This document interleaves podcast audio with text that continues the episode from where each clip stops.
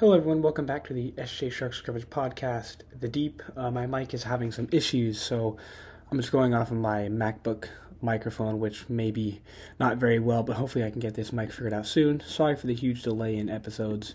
Uh, life gets crazy, and I had to deal with some of it. Uh, I've dealt with most of it, so I can come back and hopefully do some weekly episodes, if not every couple of weeks.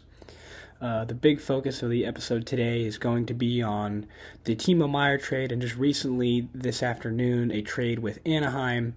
That's now two trades before the trade deadline, and I'm sure after this episode there will be more. There could even be a trade during the episode. You never know. So, first, I'm going to go into the trade with Anaheim, save the best trade for last. The Sharks gave Anaheim a 2024 third round pick for Henry Thrun, a prospect at Harvard. He's a defenseman, 21 years old. I'm honestly more excited once I, I, I looked at him. Uh, I, I looked at some of his highlights and I looked at his stats. He is a pretty good four way skater. He's big enough that he can hold his own, but he's not super big that he's not that he's not mobile or anything. He can definitely move the puck well, and you can see that based off of his stats. This season he has 26 points in 28 games so far. Last season he had 32 points in 35 games. Uh, he is definitely definitely someone that I think we should be excited about, and he doesn't get a whole lot a whole lot of penalties. He only has 14 penalty minutes so far this season, which I think is pretty solid. You know, you want your defenseman to do well, and obviously everyone draws penalties, but the most he can stay out, out of the box is the best. He only had 10 in the season before, so he's definitely a clean player and a good defenseman, and that's what you like to see. Um, I think that was an overall good trade for the Sharks. It's a bummer giving up that third round pick, but they just they have so many picks right now. It's it's pretty pretty cool. So definitely excited to see what they're going to do in in the draft. I think that's going to be a lot of fun. uh, next up is a trade with New Jersey. Obviously, biggest departure for us was Timo Meier. We also gave them a 2024 fifth round pick, uh, Timur. E- e- excuse me, I can't say some of these names. I'm gonna I'm gonna butcher them just as a heads up, so that will happen. Uh, Timur Ibrahimov, Scott Harrington, Santeri Hatakka, and Zachary Emond. And we got a 2024 first round pick, or first round pick, a conditional 2025 first round pick, Shakir Mukhamadullin, or Mukhamadullin, I can't say his name. Very sorry. uh, Fabian Zetterlund, Nikita Okhotiuk, Andreas Johnsson, and a 2024 seventh round pick. I think a lot of people have different views on this trade. Some people say that the Sharks won, some people say that the Devils won, some people say it was even.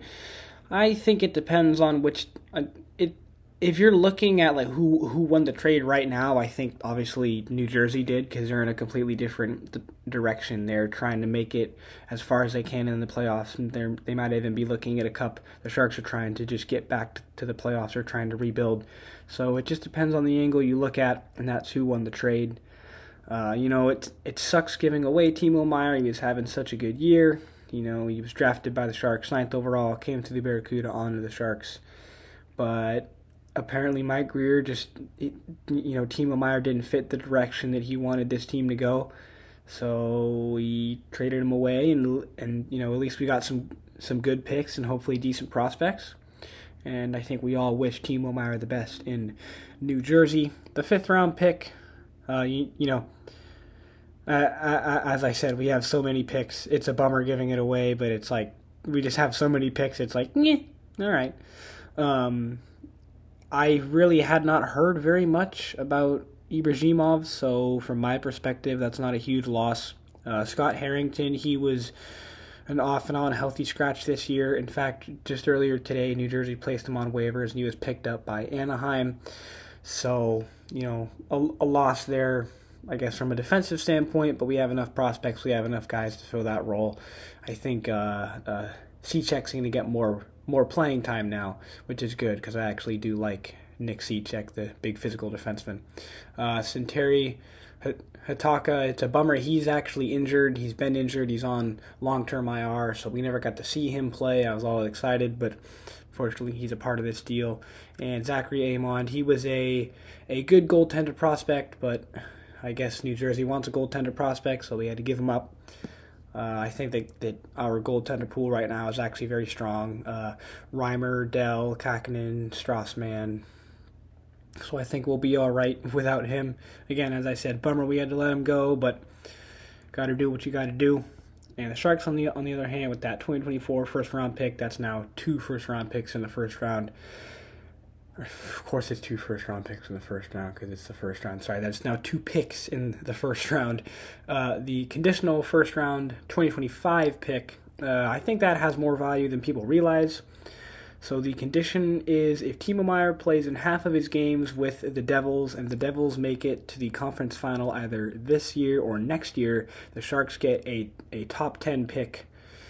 Or, or yeah, a top 10 pick in the draft in, in 2025. I don't know where that pick will be. Like, you know, will it be 1, will it be 10, will it be 5? I don't know. I I believe that is discussed or randomized, pulled out, however you want to phrase it, if the condition obviously goes through, and I'm unfortunately not sure where the pick will end up if that condition is not met. uh, Shakir Mukhamadullin, again, I'm going to butcher his name. Very sorry. Uh, he's a big defenseman, not a huge scoring guy, which is totally all right. You know, as a defenseman, it's in the name, it's defense. You know, we don't need anybody to be Erik Karlsson because we already have Erik Karlsson. Uh, he is 21 years old, currently in the KHL with Salavat Ulive. Ulave, again, hopefully I'm, I'm saying that right. Uh, he has 25 points in 67 games this year, 6 goals and 19 assists. Again, he's a big defenseman. He's a he's a defenseman that is meant to play defense, not score goals, and that's totally fine. I, th- I think that the Sharks could totally use that. He's uh, 6'4", so tall defenseman, 190 pounds, not super big, but that's all right because, you know, I I just think if the Sharks can use him well, like he was a uh, 2020 pick, 20th overall by the Devils, I think if the Sharks can utilize him and hopefully – set his development path on the right track. I think he could be a very useful asset for him. And if not, even on on the Barracuda, if he's one of those fr- fringe players, it's still nice to have in the in the system. Uh, Fabian Zetterlund, uh, again. Oh, excuse me. I almost. I was looking at stats, clicked on the wrong one. He is 23, a little bit older than our last prospect. Uh, he's played most of his time this season with the Devils 20 points in 45 games, 6 goals, 14 assists. Last season, he had 52 points in 58 games with the Comets in the AHL with 20, 24 goals, 28 assists. Uh, I think he could be helpful for the Sharks. Uh, hopefully, a good third line guy. And again, he's 23, so he's not totally in, in his prime yet. It'd be cool if he was putting up these points if he was like 18, but you know that's hard to come by. Uh, he was originally drafted by the Devils 2017 third round, uh, 63 overall. I I think he could be useful. You know, another third line guy if uh, if Bonino is is traded away. I think he could fill fill his spot you know, I think that our winger core, obviously taking out Meier really hurts, but I think adding players like Zetterlund to the forward core, you know, not just the winger core, is a very nice addition.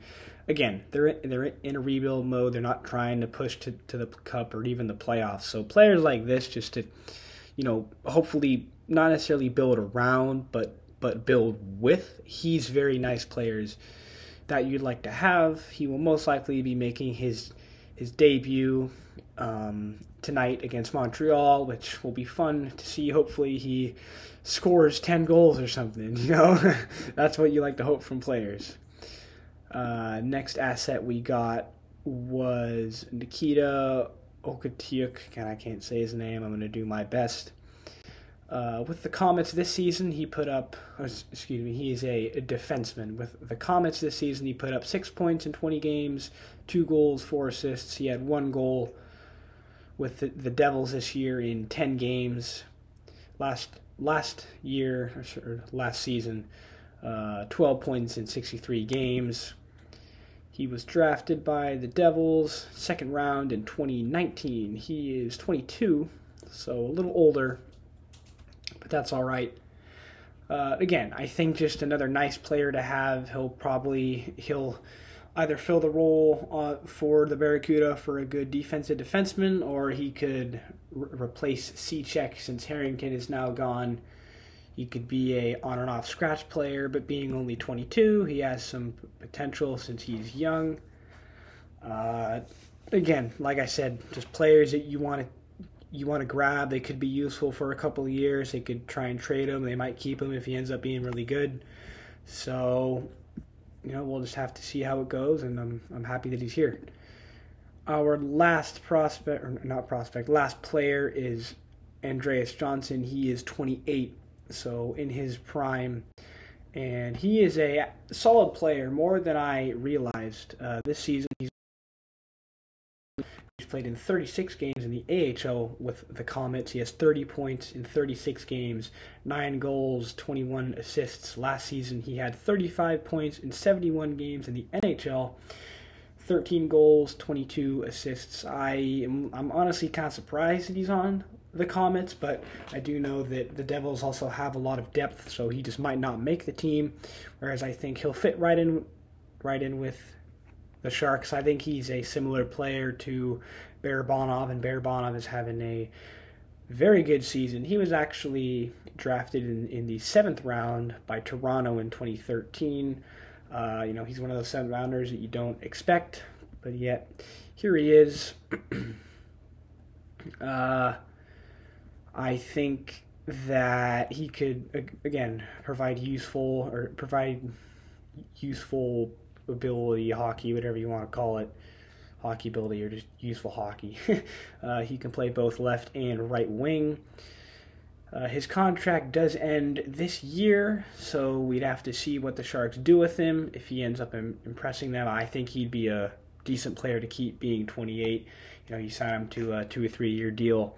You, again, as I said with these players, these aren't players that you build around, these are players that you build with. And the Sharks seem to know what they want to do. And I think that Grier also knows what he's doing.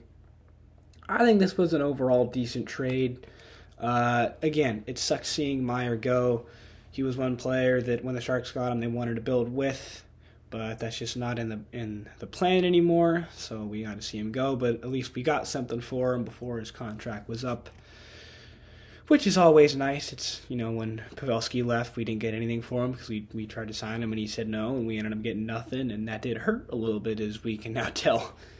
So um, yeah, I think it's gonna wrap up this episode. As I said, hopefully I am back and I can uh, upload regularly every week. If not, maybe every other week. Just depends on the schedule.